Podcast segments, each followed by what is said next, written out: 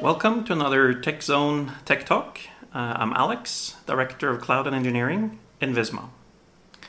In today's talk, I want to show you how Visma approaches DevOps, how our development teams work, uh, and I hope to show you that DevOps makes a huge difference. So my goal is for you to walk away from this talk thinking that DevOps is a really, really good way to develop and deliver and operate cloud software. Now, since DevOps is understood differently by different people, uh, let's start from the beginning. So, about 20 years ago, um, companies had both development teams and testing teams working separately from each other. Developers would develop, throw a new version of the software over the wall, and testers would test. If the testers found bugs, um, they would throw their findings over the wall back to the development team. And because of this wall, the two teams didn't necessarily communicate very well. They didn't take advantage of each other's competence throughout the development lifecycle. So bugs would very often be found much later in the process than necessary.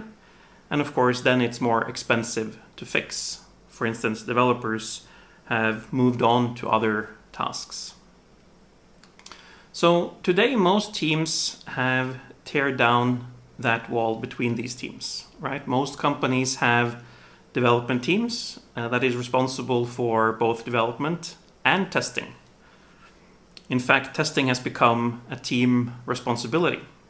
And the team may have testers with deep testing or quality assurance competence, but developers will implement automated testing uh, because they're professional developers. It's part of the engineering and craftsmanship. Now, let's think about having a separate operations team you have an operations team who is responsible for running something that they didn't build.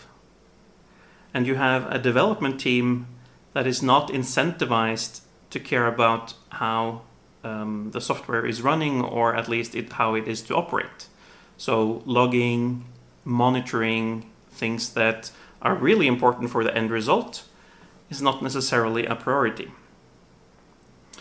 The development team does not have easy access to operations competence either, which means that operational problems that could have been identified and prevented uh, early are discovered much later when it may have caused damage and it's much more expensive to fix. So we know what the solution, at least one solution to this problem is. We tear down the wall again. So in this situation, we have one team that is responsible for both development and testing and operations.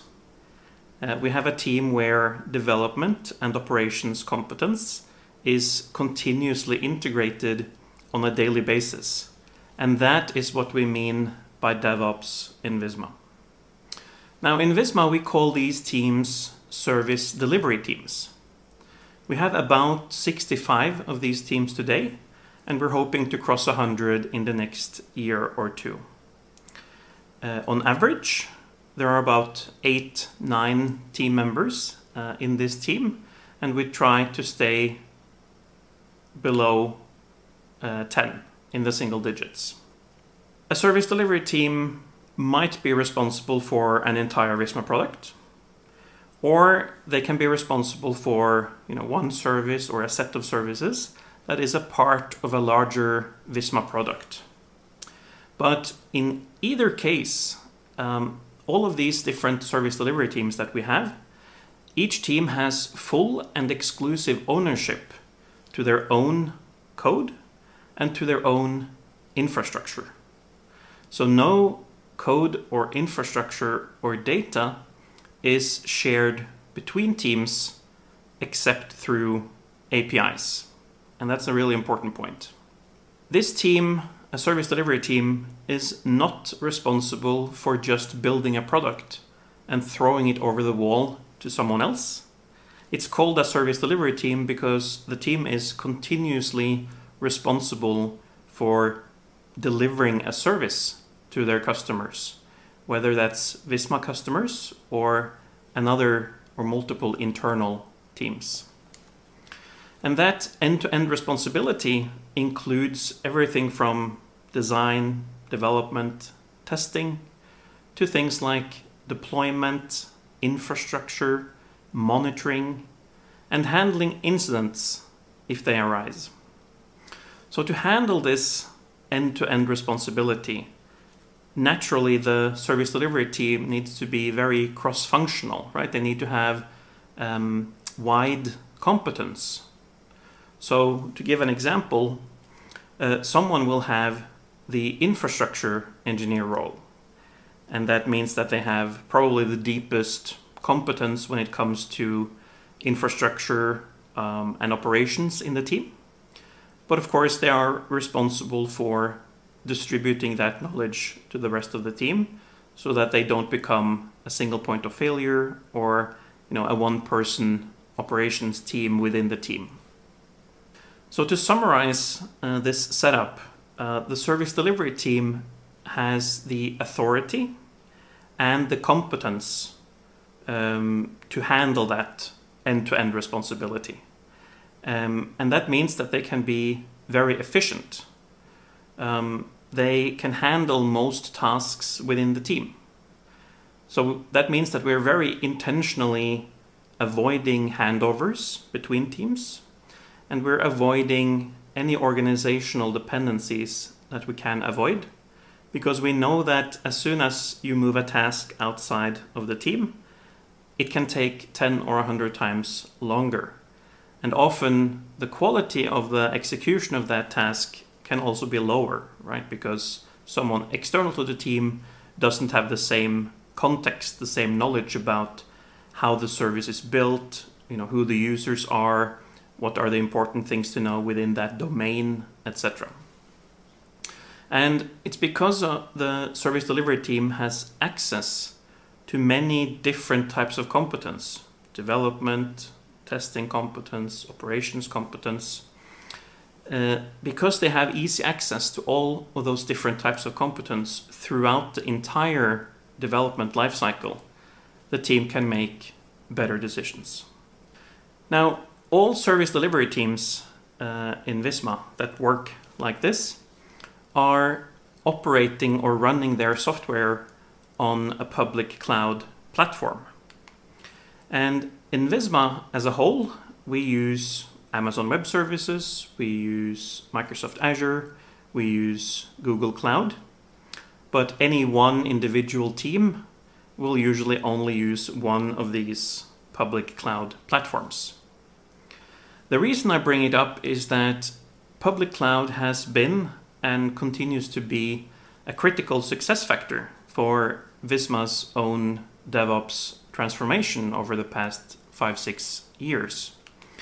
And there are lots of different reasons why using public cloud technology is very beneficial both to Visma and our customers. But there is one very particular reason I want to highlight for the purposes of today's talk. And that is self service. Self service for developers is necessary if you want to implement DevOps. In Visma, a service delivery team will own and manage their own public cloud environments. So that means that one team uh, can have multiple AWS accounts, Azure subscriptions, or Google projects. And the fact that a service delivery team can manage their own infrastructure either through an easy to use graphical user interface or better yet through automation by using the APIs that these public cloud platforms provide that is enormously empowering right there is no more waiting for uh, someone to do something you don't have to send a ticket and wait for two weeks for something to happen or two days or two hours the team can do whatever they need to do when they need to do it. They're empowered. Now, of course, some of you might be wondering, you know, how do you balance empowering developers to be able to act quickly, but then at the same time protecting the production environment and customer data? And the answer is that um, through you know policies, processes, and tooling. Um, normally, in fact, no one in a service delivery team has access to the production environment. We follow the least um, the principle of least privilege. So when anyone in a service delivery team wants to make a change to the production system, normally, of course, that's done automatically through code and through a, uh, an automated delivery pipeline. So in a normal situation, no one needs access to any production environment. Now, if someone needs access to a production uh, environment, a developer in a service delivery team can request access for a limited time, usually an hour or two, depending on the task um, and they can they will request access for a limited scope. So not you know access to be able to do anything, but for what they need for that particular task for a limited time. And normally um, that request needs to be approved by uh, the service owner, the person in charge of uh, this uh, service. But to make sure that this doesn't become a bottleneck in an emergency situation, uh, some people in the team can be pre-approved. So if they request access, that will be automatically and immediately approved. So if something goes wrong in the middle of the night, there will be someone who can um, address the problem. And of course, all of the requests, the access, um, etc., is logged. So we know who uh, accessed what, at what time, uh, for what reason. So now I want to show you a couple of examples um, where DevOps makes a difference in the development process. So let's um, imagine a standard agile development process with automated delivery pipelines.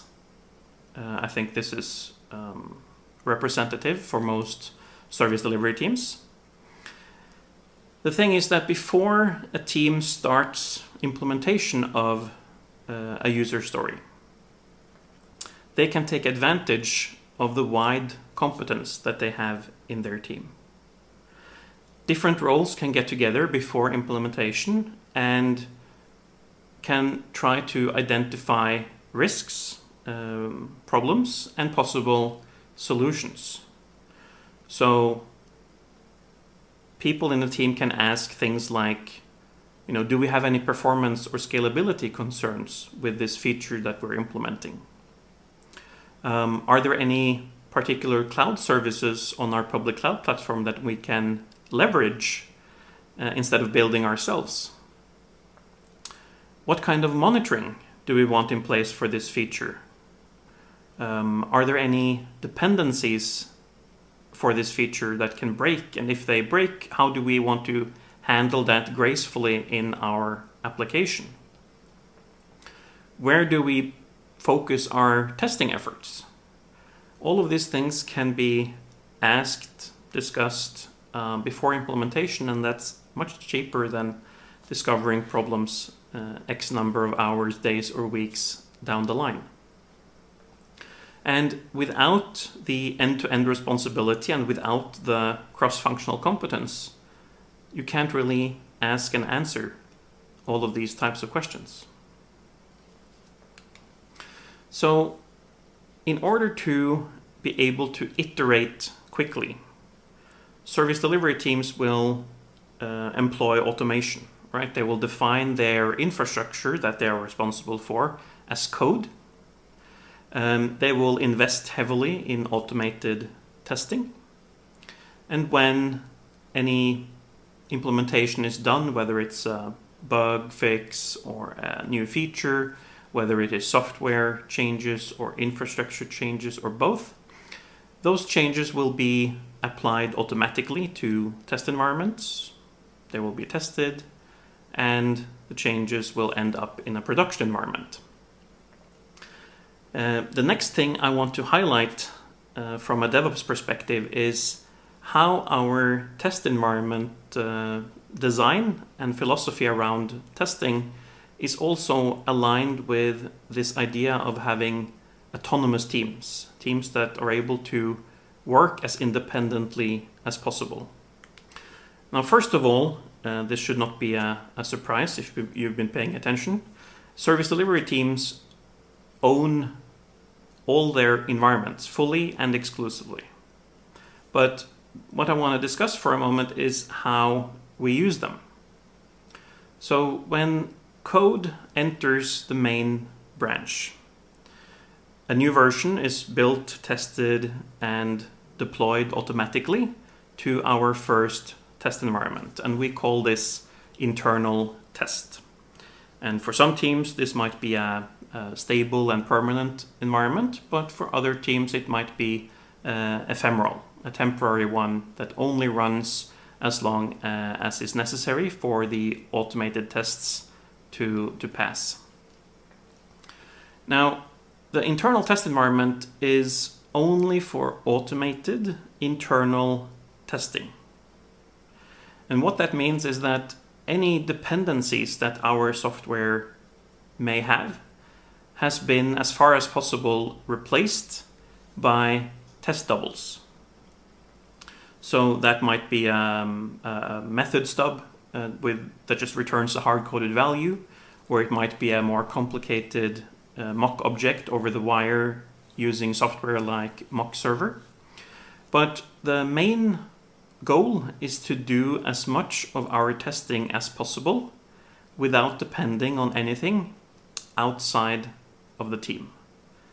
Uh, so in internal test, um, there is no manual testing. Humans generally do not use internal the internal test environment.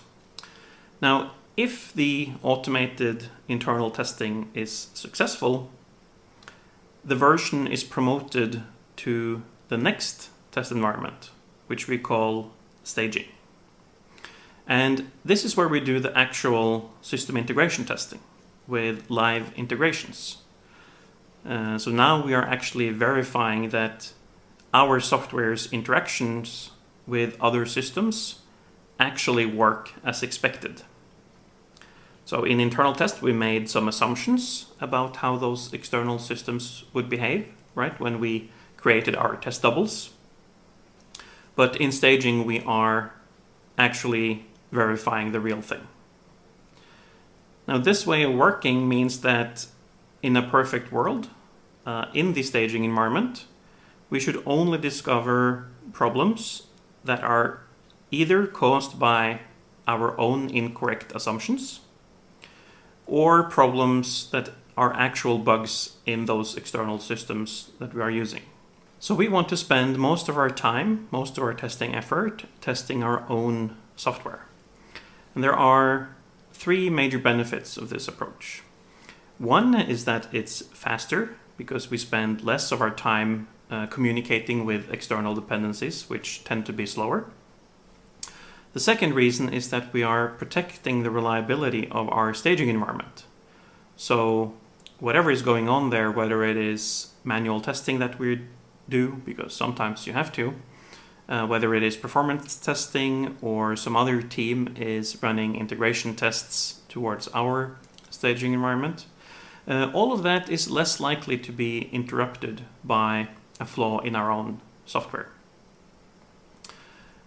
The third one, and maybe the most relevant one for the topic of this talk, is that if any of these external dependencies are down or broken in some way, we are a lot less likely, a lot less dependent on those um, to be confident in our own software, right? So it uh, has a smaller impact on our development and delivery process. Now let's talk about security. And you know, based on what you have seen so far, how do you think we work with security? I don't think you'll be surprised to learn that we consider security also a team responsibility um, and that we have injected security competence into the, the service delivery team.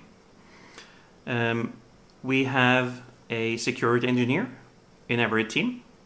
And again, that means that while they may have a special um, a special competence or special interest and motivation around security, they're not the only person in the team with security competence, right? They have the same responsibility as an infrastructure engineer to distribute some of their knowledge to the rest of the team.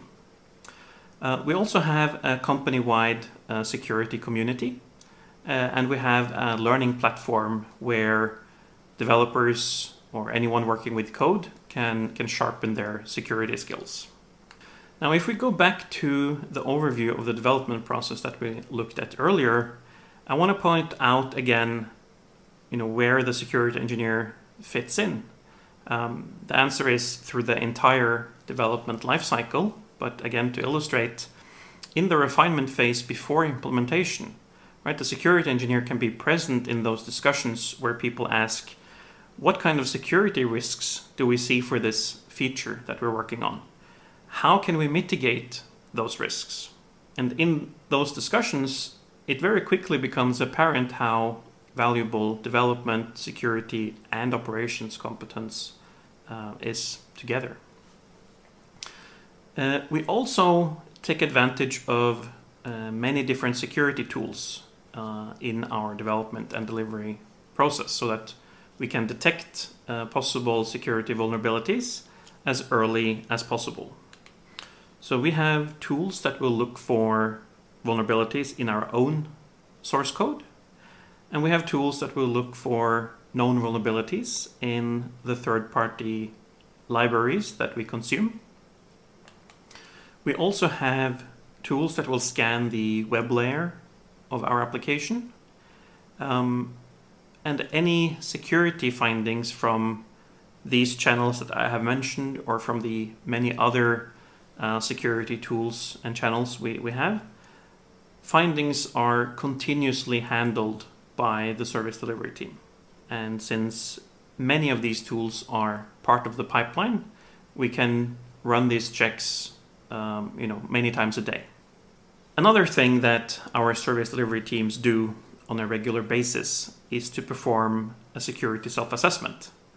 And this includes walking through and understanding what data are we actually processing in our system. Um, how can we protect that data? Uh, another exercise uh, is about the attack surface of the system, mapping that. You know, wh where are possible entry points for attackers, and is there any way we can reduce the attack surface, and then of course mitigate the threats to whatever attack surface we have. And in these exercises as well, um, it very quickly becomes apparent that development, security, and operations competence is useful uh, to have um, in that situation. So now I want to cover how our service delivery teams work to deliver a reliable service with good performance. And it starts with knowing what the targets are. You know, what's the target performance? Which actions are actually performance sensitive? Um, maybe there are things that need to complete in 20 milliseconds, while other things can process for two hours. What's the target availability? You know, how many minutes of downtime can we afford um, every month? And if something should happen to go wrong, um, how quickly do we need to get back on our feet? Is do, do we need to get back in 15 minutes uh, if there is a disaster, or can we afford to wait eight hours? And probably for many, it's tempting to say, well, we want as good performance as possible, of course. Uh, and that's understandable, but that's not really a target that will help you make any decisions. And likewise, um, it's tempting to say that, well, of course I want 100% availability. I never want the system not to work. Um, But what that actually implies is that you should invest an infinite, infinite amount to try to guarantee 100% availability, which is not a realistic target. So our service delivery teams will use their cross-functional competence to map out their requirements, which of course can change over time, and the implications of those requirements for their architecture, for how they do testing, for how they do monitoring, etc., uh, etc. Et As you probably uh, expect by now, service delivery teams are responsible for designing and implementing and reacting to their own monitoring. So that includes both the operational monitoring, where the goal is to prevent and identify operational problems. And it also includes innovational monitoring, where the goal is to learn how the product is used and how it can be improved. The service delivery teams will create alerts for situations that require human attention.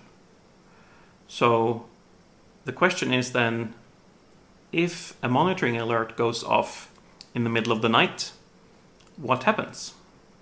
And how we do this is that a service delivery team can choose to send a subset of their alerts to a centralized alert center team in Visma that is staffed 24 7.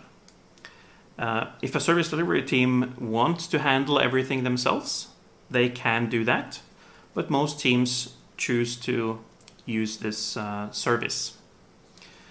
When the alert center receives an alert, um, they will follow predefined instructions from the service delivery team for that particular alert. And that's one way for us to, uh, for the service delivery team to retain ownership and responsibility. When the alert center handles an alert, there are generally three possible outcomes. So in one case, if the alert center identifies that this alert is actually a false positive, there is not actually uh, a problem, or maybe it resolved itself uh, really, really quickly.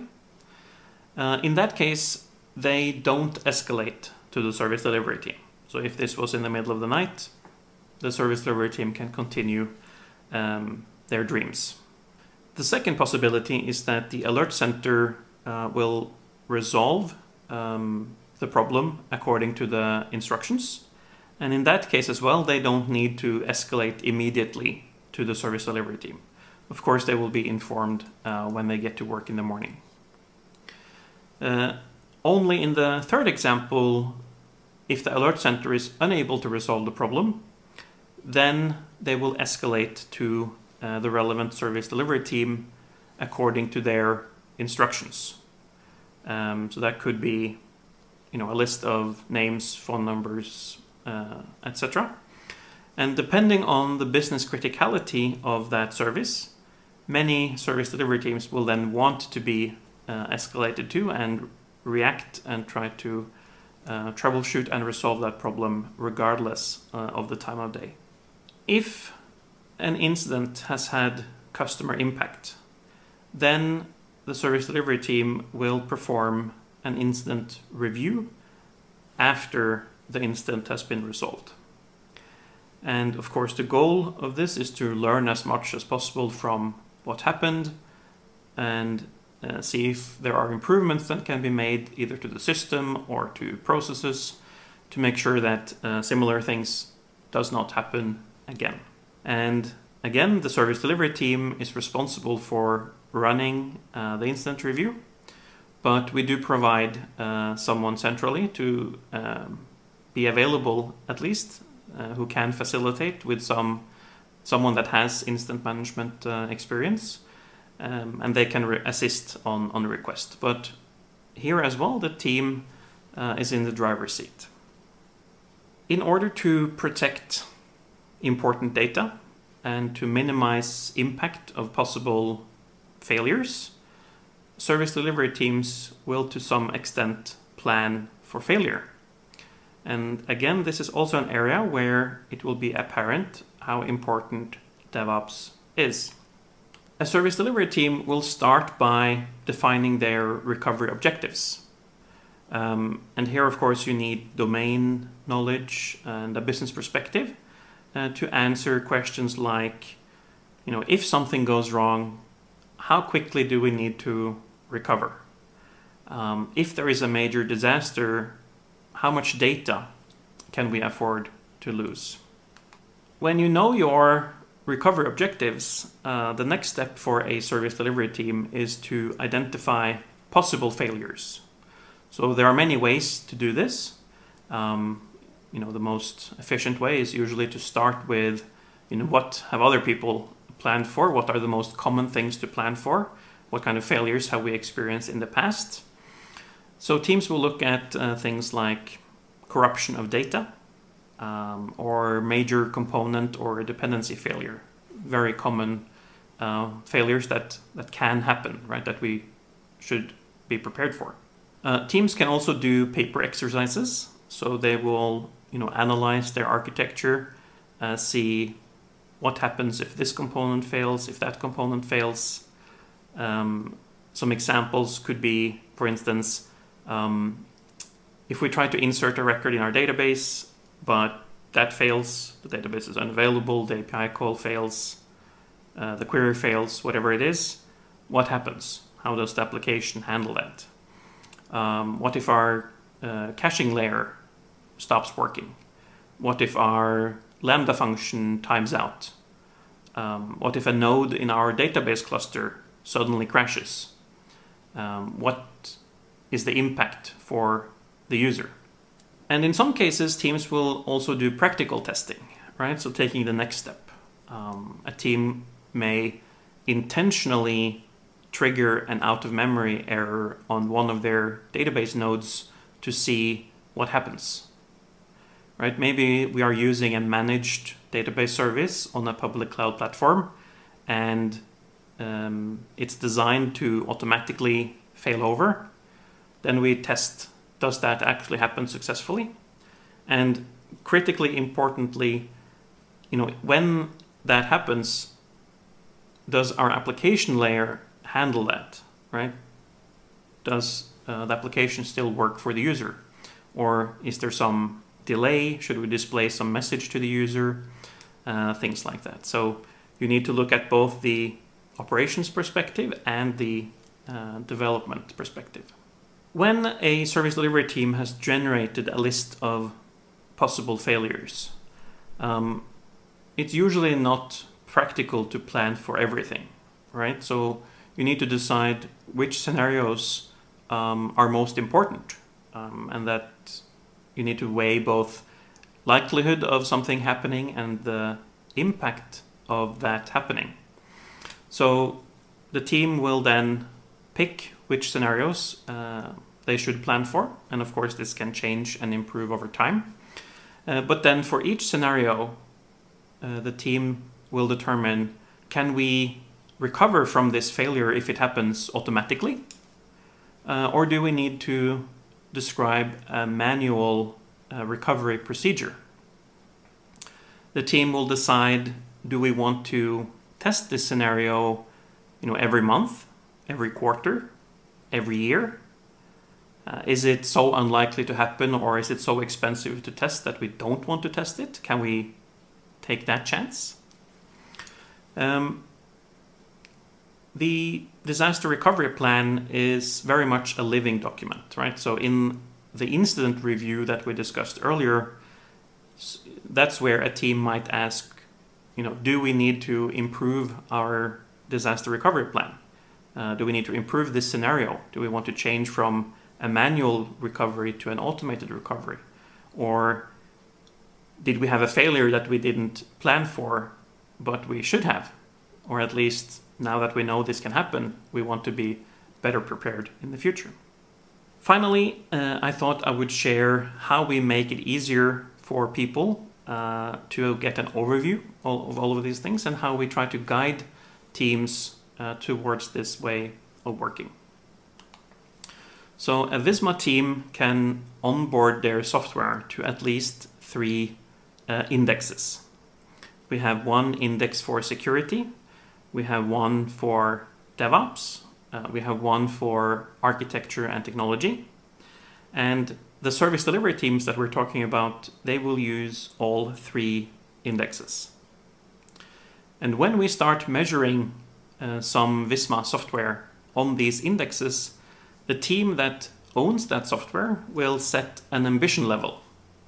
We want to be platinum on security, or we want to be gold on security. We want to be gold on architecture and technology.